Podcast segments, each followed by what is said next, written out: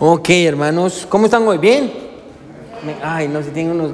Good job, Alexa. ¿Yo sé bien o es you, Jasmine? Los, los- Alexa, good job. Alexa me está haciendo muy orgulloso estos días, man. Yo- I'm so proud of you, Alexa. I don't know, you're being a good girl. Yeah, it doesn't happen too often, pero ah, no son mentiras, you're a good girl.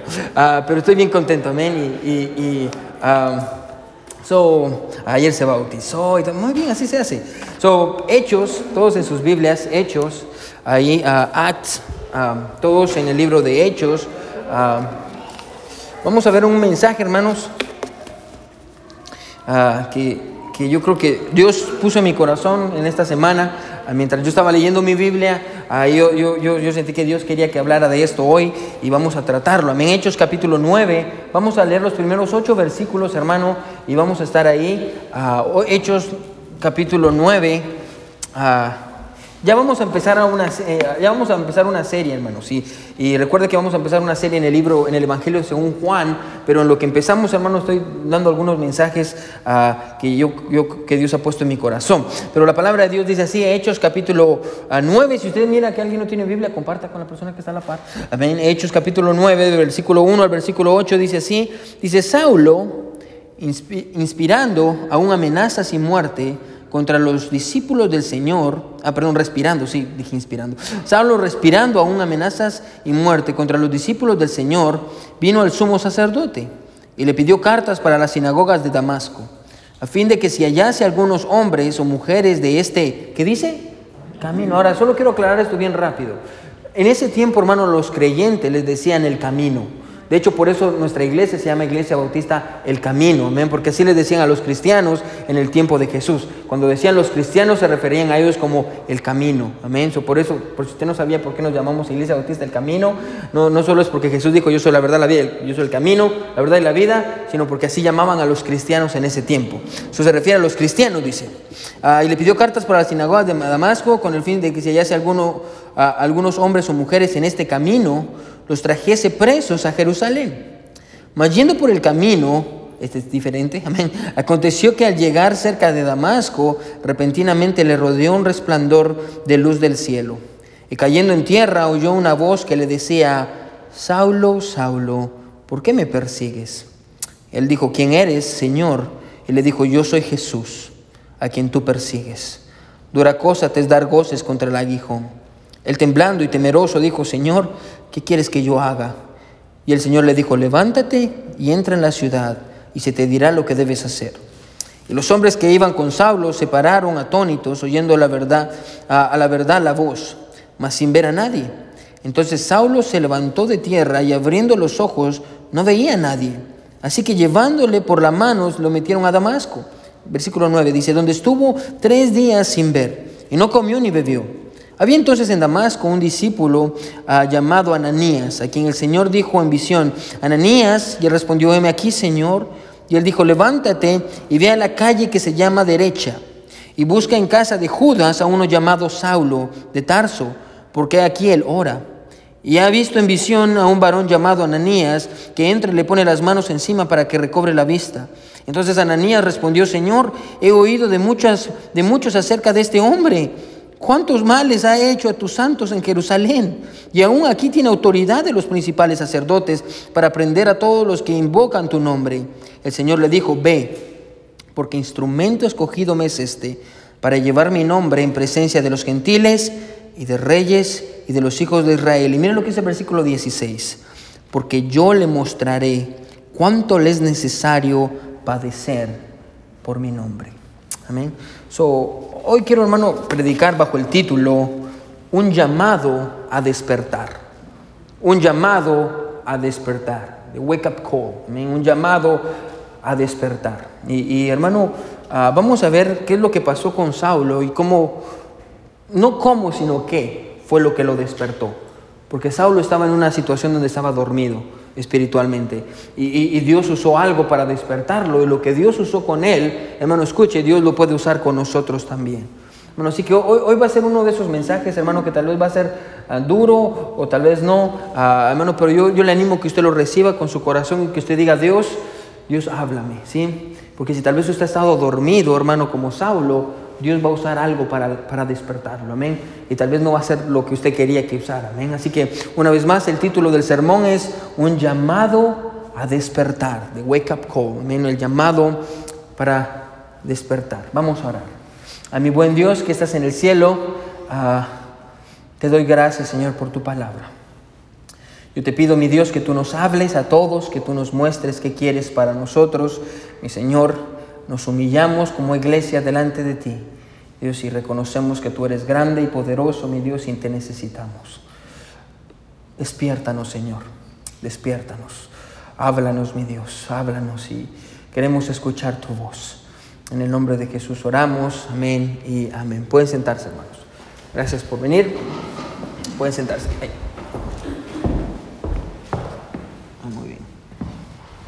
un llamado a despertar.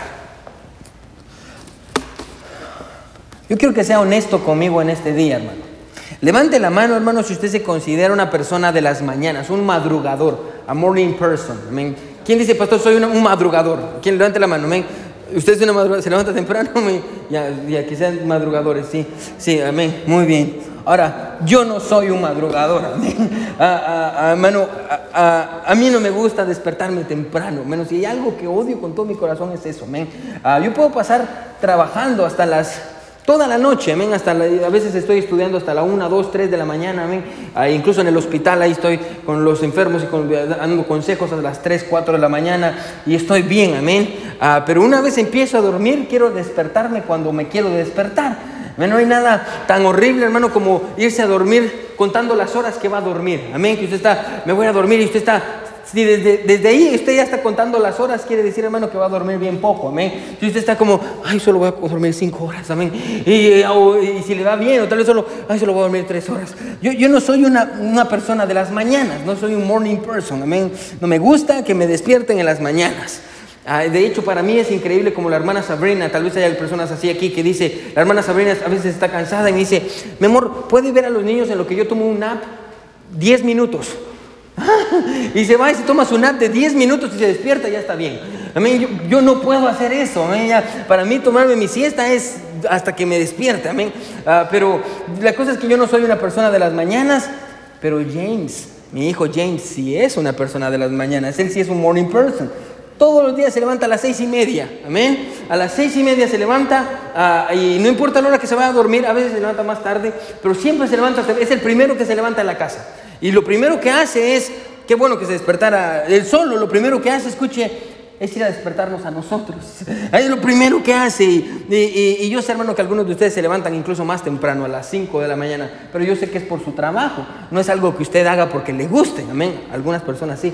Pero él se levanta a las seis y media, hermanos, y, va. Y, y el primero que despierta es a mí, por alguna razón que no sé. Amén. Yo, yo estoy en mi orilla de la cama porque los hombres tal vez van a entender esto, amén, que las, mujeres agarran toda la cama, amén, y los hombres solo duermen en una esquinita, y yo duermo así, amén, que literalmente si me hago por acá me caigo, y yo estoy durmiendo en mi esquinita, amén, ah, y estoy ahí acostado, y de pronto llega y me pone la cara enfrente de mi cara, amén, y me dice, Daddy, amén, yo estoy, ah, o si no me empieza a tocar el cachete, amén, y, y lo primero que siempre me dice es, Daddy, wake up, wake up, Daddy, yo estoy, ¿qué quiere? Y dice, ya hay luz allá afuera, ya está de día, amén. ¿Por qué tiene que dormir tanto, amén? ¿Por qué duerme tanto?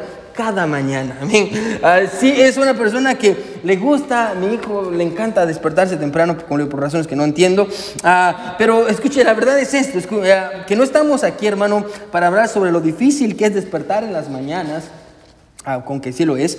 Amén. Pero si estamos aquí para hablar sobre lo difícil que es despertar del sueño espiritual en el que muchas veces nos encontramos. Amén, de eso, por eso estamos aquí. Ah, no para hablar qué nos pasa en las mañanas, sino para hablar qué pasa en nuestras vidas. Ah, de hecho, por eso venimos a la iglesia. Amén, venimos a la iglesia ah, para, que, para que Dios nos hable y si hay algo que corregir, hermano, lo corrijamos. E, e, es como la persona, hermano, que eh, yo, conozco, pues, porque estoy de consejero en el hospital, muchos pacientes llegan al hospital y, pacientes que están enfermos, pero no querían ir al doctor porque tenían miedo de que el doctor les dijera que estaban enfermos. Y ellos tenían la esperanza de que no estuvieran enfermos por el simple hecho de pensar que no estaban enfermos. Muchas veces somos así.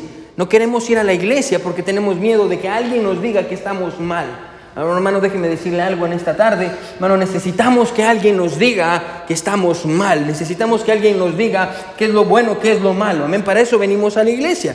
Queremos que Dios nos hable, queremos escuchar a, su voz y para eso estamos aquí. Ahora, bueno, porque es muy difícil despertar, hermano, a veces es muy difícil despertar. Ahora, en Hechos 9, que es lo que acabamos de leer, encontramos a un hombre llamado Saulo, Saulo de Tarso que después, hermano, por si usted no lo conoce, después vendría a ser el apóstol Pablo, amén, quien escribió la gran parte del Nuevo Testamento, a quien fue a uno de los primeros misioneros que llevó el Evangelio. La Biblia dice que gracias a él, las personas, todas las personas en el mundo, escucharon sobre Jesús, amén. Gracias al apóstol Pablo, un hombre tremendo, amén, que si usted no sabe sobre él, me encanta el hecho de que en cierta ocasión, por estar llevando el Evangelio, tomaron a Pablo, lo golpearon y lo dejaron muerto, literalmente. Lo vieron y dijeron, ah, Pablo ya está muerto. Lo tiraron afuera de la ciudad, pero Pablo no estaba muerto.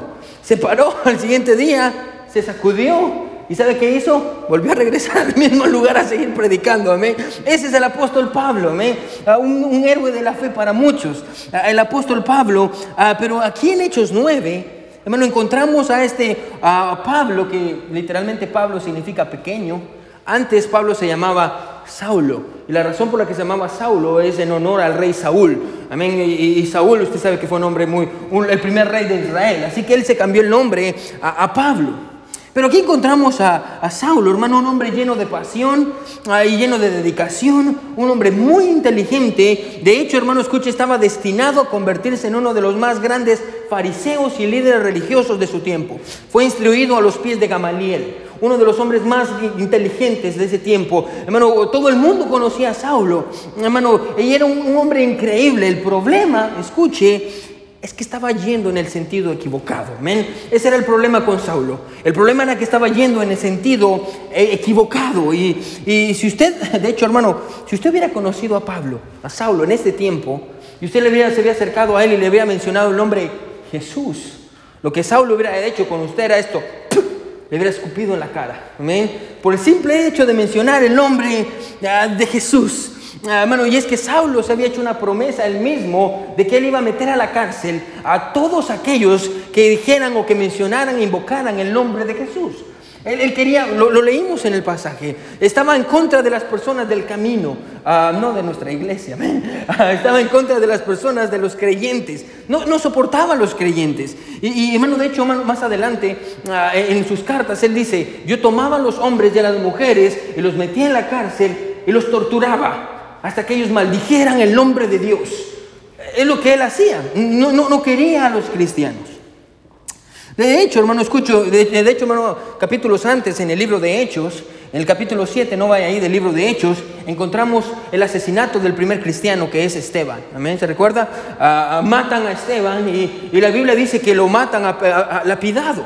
Tomaron piedras y le tiraron las piedras a, Esteban al punto de matarlo. Y es un pasaje precioso, hermano, porque la Biblia dice que cuando estaba muriendo y estaba sangrando y estaba a punto de morir, la Biblia dice que vio a Jesús. Amén. Jesús estaba esperando por él. De hecho, bueno, si usted ha creído en Jesús como su Salvador, eso es lo que va a pasar con usted. Amén. Usted va a ver a Jesús ah, cuando está a punto de morir. Y, la Biblia dice que está aquí, ah, cuando matan a Esteban y está ensangrentado el primer creyente, toman sus ropas y se las llevan a los pies a Saulo. Amén. Saulo era joven.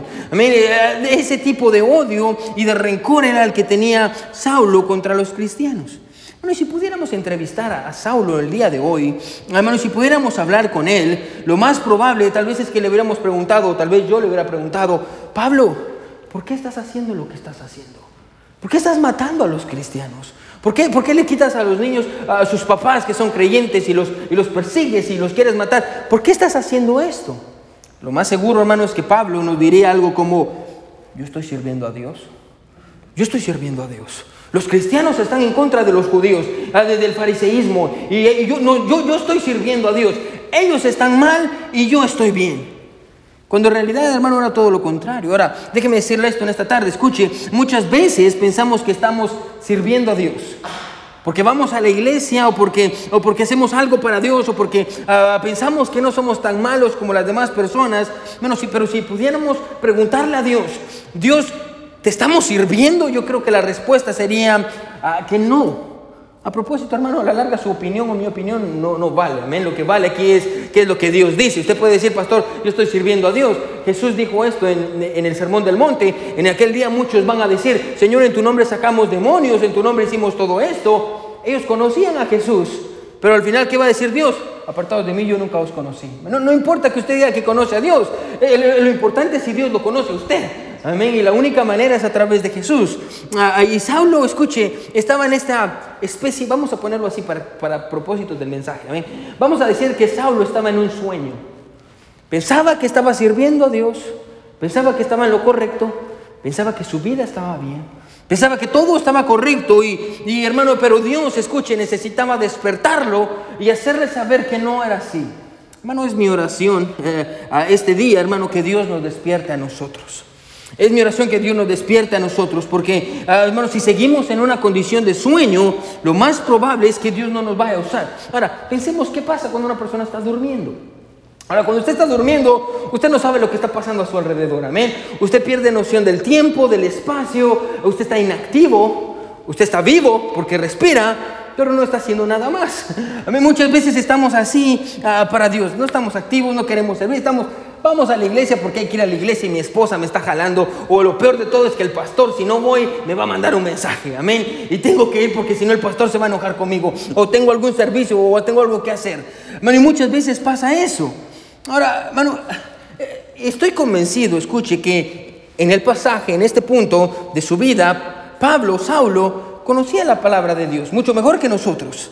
Bueno, si piensa, hermano, en su educación y en sus maestros, creo que no queda ninguna duda que él era capaz de citar cualquier pasaje del, Nuevo, del Antiguo Testamento. De hecho, más adelante Pablo dice, yo era el hebreo de hebreos, amén, en cuanto a la ley fariseo, amén, era un genio. Ah, pero lo más interesante de todo esto es que Saulo amaba este estilo de vida, amaba su religión, las enseñanzas que había aprendido desde niño, todo esto estaba arraigado en él. Es por eso, escuche, que, que Jesús sabía esto. Jesús sabía que todo esto estaba arraigado en él y él estaba en este sueño y por eso Jesús mismo necesitaba despertarlo, necesitaba encontrarse con él para abrir sus ojos. Ahora la Biblia dice esto, Saulo va de camino a Damasco a perseguir a más cristianos, a hacerlos sufrir, para que maldijeran el nombre de Dios, para acabar con este camino, amén. Ah, y, iba de camino para allá con personas, fue a pedir cartas para que fuera, llevar a las sinagogas y para que le dieran la autorización de meter a la cárcel a todos estos cristianos, cuando de pronto la Biblia dice que iban todos y hubo una luz, una luz muy grande y enseguecedora. Y la Biblia dice, escuche esto, que la luz hace que todos se caigan de sus caballos y todos se caen y, y la luz es muy grande y de pronto Saulo, quien es el único, escucha una voz, una voz que está hablando con él. Ah, ahora, bueno, yo, nunca he ido a África. Yo no sé si usted ha ido a África, pero yo nunca he ido a África. Pero yo tengo amigos que han ido a África. Ah, tengo un, hermano que se llama Jesús en una iglesia en Duncan, ah, que él a sus hijos ha, enviado a sus hijos que van de cacería a África. Ah, y él me estaba diciendo hace mucho tiempo, me estaba diciendo, oh, pastor, cuando, cuando uno se va a África, uno mira los leones. Y los leones, cuando uno mira los leones, cuando el rugido de un león es impactante. Es tan grande, es tan... Cuando un león ruge, hermano, yo no sé si usted ha tenido la oportunidad de escuchar el rugido de un león verdadero en persona, pero cuando un león ruge, el, hermano es tan fuerte que hace que su pecho empiece a vibrar. Su pecho empieza a vibrar y el peligro, hermano, es que si usted está muy cerca del rugido de un león, hermano, su pecho está vibrando tanto que su corazón puede explotar, porque es demasiado el rugido de un león. Hermano, es imponente. Los animales, por eso es el rey, el rey de la selva. Los animales se asustan con el rugido del león. Ahora, hermano, ¿se imagina, ponga atención, qué se siente escuchar la voz de Dios? ¿Qué se siente escuchar la voz de Dios hablando con usted? ¿Se imagina lo que sintió Saulo cuando escuchó a Jesús diciendo en el versículo 4, Saulo, Saulo, ¿por qué me persigues? ¡Wow! Saulo le respondió, Señor, eh, ah, ¿quién eres? ¿Quién eres, Señor? Ahora escuche, quédese conmigo, vamos a terminar. Toda su vida había vivido creyendo que conocía a Dios.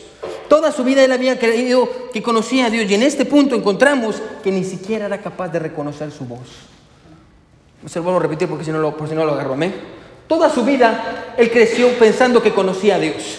Y cuando llegó el momento en el que escuchó la voz de Dios, resulta que ni siquiera sabía cómo sonaba la voz de Dios. Hermano, creo que aquí es donde podemos entender, escuche, que no es lo mismo conocer sobre Dios que conocer a Dios. Amén. La mayoría de nosotros sabemos quién es Dios. Ah, sabemos, hermano, que Él es el creador. Ah, sabemos que es poderoso. Sabemos que Él hizo los cielos y la tierra. Ah, sabemos a quien envió a Jesús para dar su vida por nosotros. Que Jesús vivió 33 años, murió en la cruz del Calvario. Bueno, bueno, sabemos cosas sobre Dios. La mayoría de nosotros sabemos quién es Dios, pero si algo podemos aprender, escuche, es que eso no basta. No basta con saber cosas sobre Dios. Es necesario que lo conozcamos personalmente. Mayormente, hermano, escuche, cuando usted ni siquiera es capaz de reconocer su voz. Cuando Dios está hablando con usted y Dios le dice, no haga esto o haga esto. Bueno, usted no, no escucha su voz, no entiende su voz. Es necesario caminar con... Saúl Saulo perdón, creía que conocía a Dios, pero en realidad no lo conocía. Mira lo que dice el versículo 5. Si está conmigo, amén. Mira lo que dice el versículo 5. Él dice, él dijo, escuche, dice, mira lo que dice el versículo 5. Dice, él le dijo, ¿quién eres, Señor? Mire que responde Jesús. Yo soy Jesús a quien tú persigues. Mira lo que dice después. Dura cosa te es dar coces contra el aguijón. Ahora, ¿se, ¿se imagina el impacto de esas palabras en el corazón de Saulo? Bueno, si estas palabras eran verdad, eso significaba, escuche, que toda su vida Saulo había vivido engañado. Si, lo que estaba escuchando es verdad, toda su vida había vivido engañado. Y quiero que ponga atención en esto, hermano, si quiero que me siga. Lo que Jesús está diciendo aquí es esto, escuche. Saulo está siguiendo en la dirección equivocada. Está siguiendo en la dirección equivocada. Escuche, pero hay un Dios que te ama demasiado como para dejar de que sigas viviendo así y está dispuesto a darte una segunda oportunidad. Es lo que Jesús está diciendo. Saulo, vas en la dirección incorrecta, pero Dios te ama tanto ah, que está dispuesto a interferir en tu vida para ayudarte a enderezar el camino. Bueno, yo no sé usted en esta tarde, pero yo estoy agradecido de servir a un Dios que por amor es capaz de intervenir en mi vida para ayudar a corregir el camino en el que voy. Yo no quiero, yo no quiero ir en el camino malo y que nadie me, interfiera. Yo, yo quiero eso. Y aquí encontramos que Dios está haciendo esto. Ahora el problema, escuche, es que cuando Dios interviene en nuestras vidas, quédense conmigo aquí vamos, cuando Dios interviene en nuestras vidas, aunque sea por amor, no quiere decir, hermano, que no vaya a haber dolor. Ponga atención porque vamos a un punto, ¿sí? Cuando Dios interviene en nuestras vidas, aunque sea por amor, aunque sea porque nos ama demasiado, hermano, no quiere decir que no vaya a haber ah, dolor. Hermano, y una prueba de ello, escuchen lo que le dice a Saulo. A Jesús le dice a Saulo, dura cosa te es dar cosas contra el aguijón. ¿A qué se refiere con eso? ¿Qué, ¿Qué, es eso de estar dando goces contra el aguijón? Ahora, para entender eso, hermano, tenemos que entender qué estaba pasando en ese tiempo. Hermano, sí conocen los bueyes, amén. Sí, porque yo sé que ustedes, muchos de ustedes dicen, pastor, buey. ¿Qué será eso, pastor? Yo no conocer un buey, amén. Ox, maybe, ya. Entonces, pues yo sé, amén. Muchos se les olvidó. Ah, pero, amén, ah, ah, en ese tiempo, hermano, ellos usaban bueyes para arar. Sí, eh, tenía el arado, era una especie de cosa que se les ponía a los bueyes y que servía para que ellos araran el campo, para, para que pudieran sembrar, amén. Solo lo que pasaba era esto, escuche. Cuando los bueyes estaban arando, muchas veces los bueyes se rebelaban. Y, los bueyes eran malcriados a mí. Y, decían, en lugar de estar arando, yo tengo ganas de comer. Y en lugar de arar, venían y se iban a un pasto y se ponían a comer.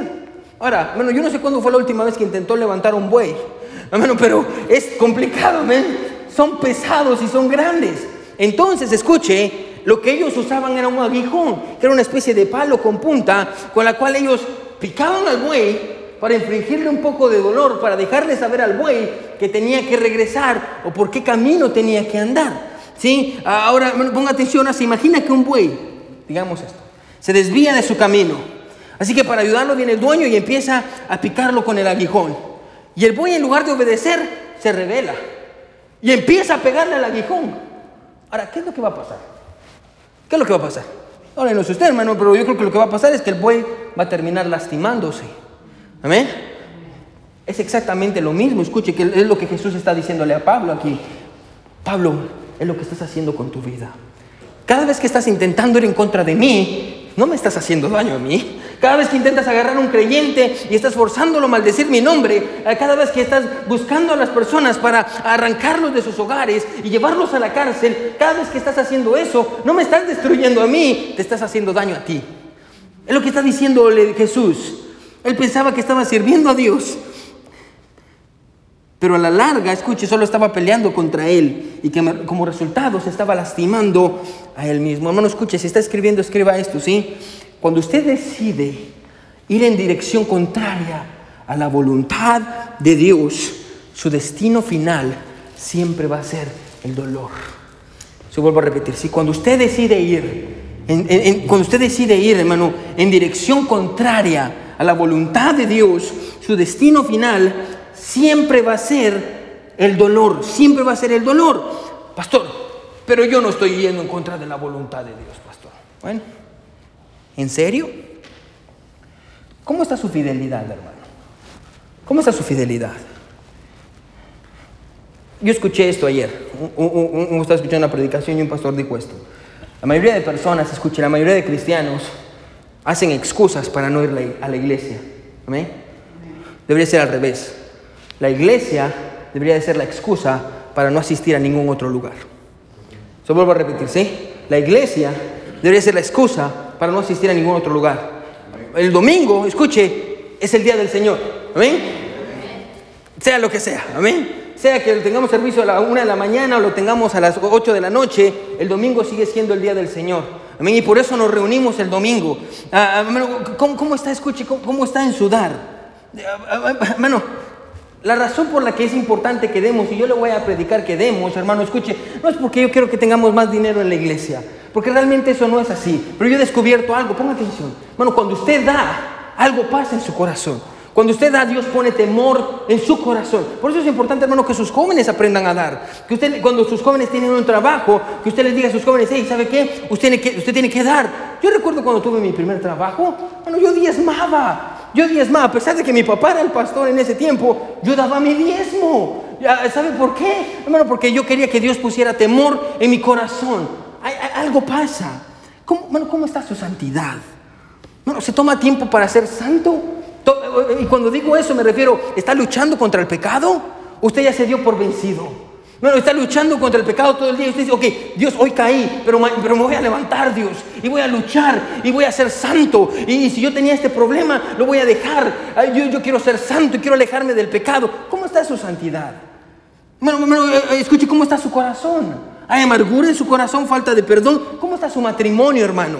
¿Cómo, hermano, Dios no va a juzgar por su matrimonio. Dios no va a juzgar a sus hijos por su matrimonio. Dios no me va a juzgar a mí por su matrimonio. Dios no va a juzgar a sus hermanos por su matrimonio. Dios va a tratar con usted por su matrimonio. ¿Cómo está su matrimonio? ¿Cómo está su familia? Su vida espiritual. Bueno, su caminar con Dios. ¿Cómo está su obediencia? Jóvenes, ¿están obedeciendo a sus papás? Man, my mom, my dad. Just tired of them. Yo quiero vivir solo, pastor. ¿Cómo está su obediencia? Bueno, y lo peor de todo, ¿sabe qué es lo peor de todo? Le voy a decir que es lo peor de todo. Lo peor de todo es que usted sigue creyendo que si sigue viviendo en e, y sigue yendo en esa dirección, usted va a tener la bendición de Dios en su vida, cuando en realidad, hermano, va a ser todo lo contrario. Usted piensa, hermano, que, que porque usted, oh, es que yo soy cristiano porque una vez fui a la iglesia, pastor. Eso no es ser cristiano. Eso no es caminar con Dios. Bueno, somos unos expertos autoengañándonos, haciéndonos creer que estamos bien cuando no estamos bien. Ahora, pero ese no es el punto. El punto es qué es lo que Dios va a hacer. Bueno, como en el caso de los bueyes, escuche hermano, Dios va a tratar con usted. Recuerde, cuando usted decide ir en dirección contraria a la voluntad de Dios, su destino final siempre es el dolor. Bueno, déjeme decirle esto en esta tarde, ¿sí? Bueno, deje de darse golpes contra el aguijón. Amén, deje de ir en contra de la dirección de Dios, hermano. Despierte, amén, despierte. O tal vez déjeme hacer esta pregunta. ¿Qué se necesita para despertarnos? ¿Qué se necesita para que abramos los ojos? O tal vez déjeme ir más allá. ¿Qué es lo que Dios va a hacer para despertarnos? ¿Qué, es lo que Dios va a hacer para despertarnos? ¿Qué, es lo que Dios va a hacer? Porque, hermano, ponga atención. Ah, muchas veces, ah, hermano, no, no, no, no llegamos o no entendemos qué es lo que Dios es capaz de hacer para que nosotros podamos abrir ah, los ojos. Y mire, una vez más, ¿qué, es lo que pasa con Saulo? Mire lo que dice el versículo 6. Mire lo que dice, versículo 6 dice, él temblando y temeroso dijo, ¿qué dice? Señor, que dice, Señor, ¿qué quieres que yo haga? ¿Cómo llegamos a ese punto? ¿Cómo, llegamos a un punto, hermano, en el que decimos, Señor, ¿qué quieres que yo haga con mi vida, Dios? Señor, ¿qué quieres que haga con mi matrimonio? ¿Qué quieres que haga con mi dinero? ¿Qué quieres que haga con mis hijos, con mis sueños? Bueno, ¿cómo llegamos a un punto? Vamos a decir esto, este es un punto de obediencia. ¿Cómo pasamos, escuche, ponga atención, cómo pasamos de un lugar donde nosotros somos desobedientes y estamos en contra de Dios y estamos haciendo lo que queremos hacer y vamos en un sentido equivocado? ¿Cómo pasamos de ahí a un punto donde decimos, Señor, ¿qué quieres que yo haga? Porque se da cuenta, hay un cambio. ¿Cómo fue que Dios hizo eso en Saulo? ¿Cómo fue que Dios tomó a Saulo de donde estaba y lo llevó a un punto donde lo tenía humillado asustado y diciendo, ¿qué quieres que yo haga? El gran Saulo, que si usted leyó conmigo, hermano, cuando Ananías va, Dios le dice a Ananías, ve con Saulo, dice, Dios, pero ya sabes quién es Saulo, ¿verdad?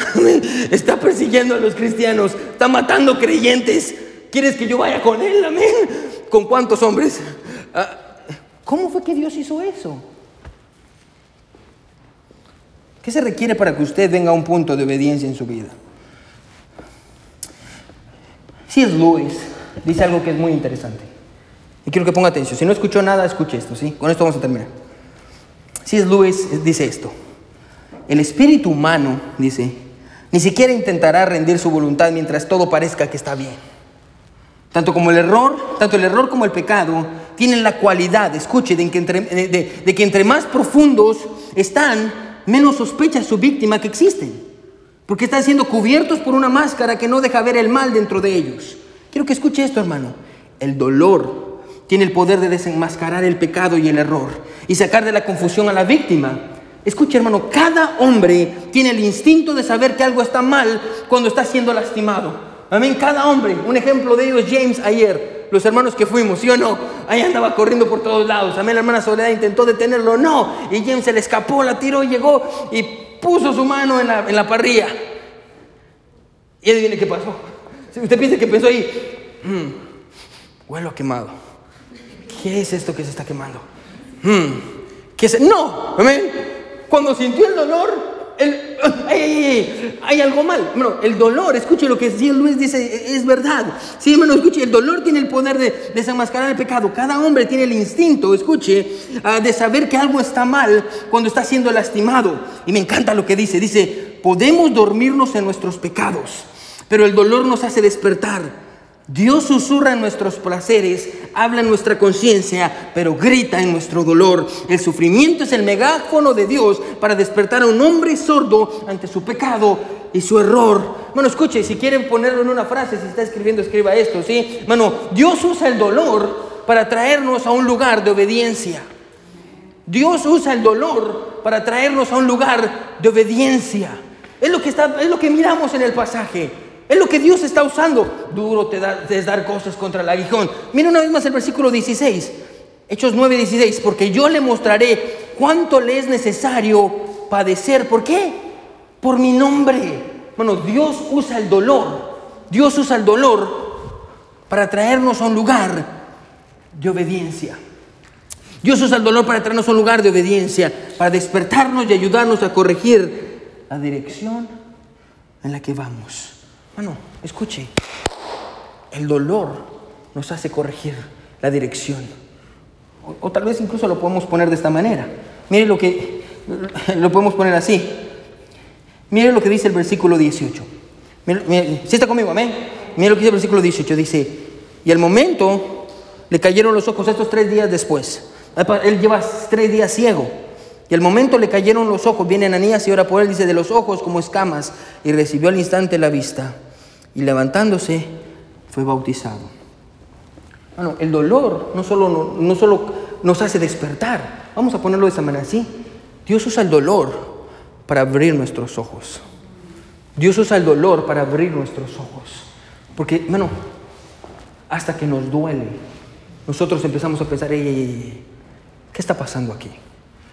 ¿Por qué Dios está permitiendo todo esto en mi vida? porque me duele. ¿Por qué Dios está permitiendo esto en la vida de mis hijos? ¿Por qué mis hijos están sufriendo? ¿Es, por mi culpa? Y hermano, yo le he dicho esto muchas veces, hermano, yo no sé si es su culpa o la culpa de quién, hermano, pero usted sí sabe. Porque Dios se lo va a dejar saber. Hermano, usted sí sabe que son consecuencias, amén. Hermano, Dios usa el dolor para que nosotros abramos los ojos. Hermano, Dios usó el dolor en la vida de Saulo para ayudarlo a despertar. Y si Dios lo hizo con él, escuche, eso quiere decir que Dios también lo va a hacer con nosotros. Porque así, funciona la palabra de Dios, amén. Lo que pasó hace dos mil años sigue siendo real en el año 2020. No, no, la palabra de Dios no cambia.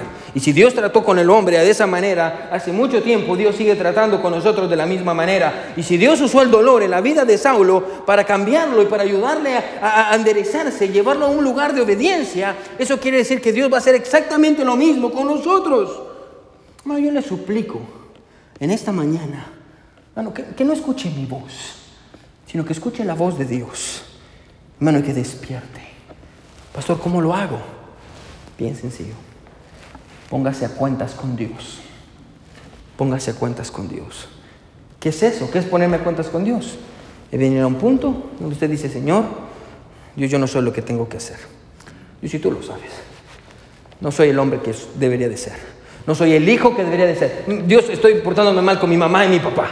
No, no los estoy obedeciendo. Estoy viendo cosas que yo sé que no debería de ver haciendo cosas que no debería de hacer. Tengo amigos que no debería de tener. Estoy saliendo con un hombre que no debería de salir. Estoy haciendo las cosas que no debería de hacer. Estoy enviándome mensajes con alguien que no debería de enviarme mensajes. Señor, yo estoy mal. Señor, ayúdame. Escuche, perdóname. Perdóname. Es la única manera de ponerse bien con Dios. Hermano, Dios usa, escuche, el dolor en la vida del hombre para ayudarle a despertar. Recuerda, hermano, Dios grita en medio de nuestro dolor. Todos con ojos cerrados y cabeza inclinada. Todos con ojos cerrados y cabeza inclinada. Nadie viendo. Todos con ojos cerrados y cabeza inclinada.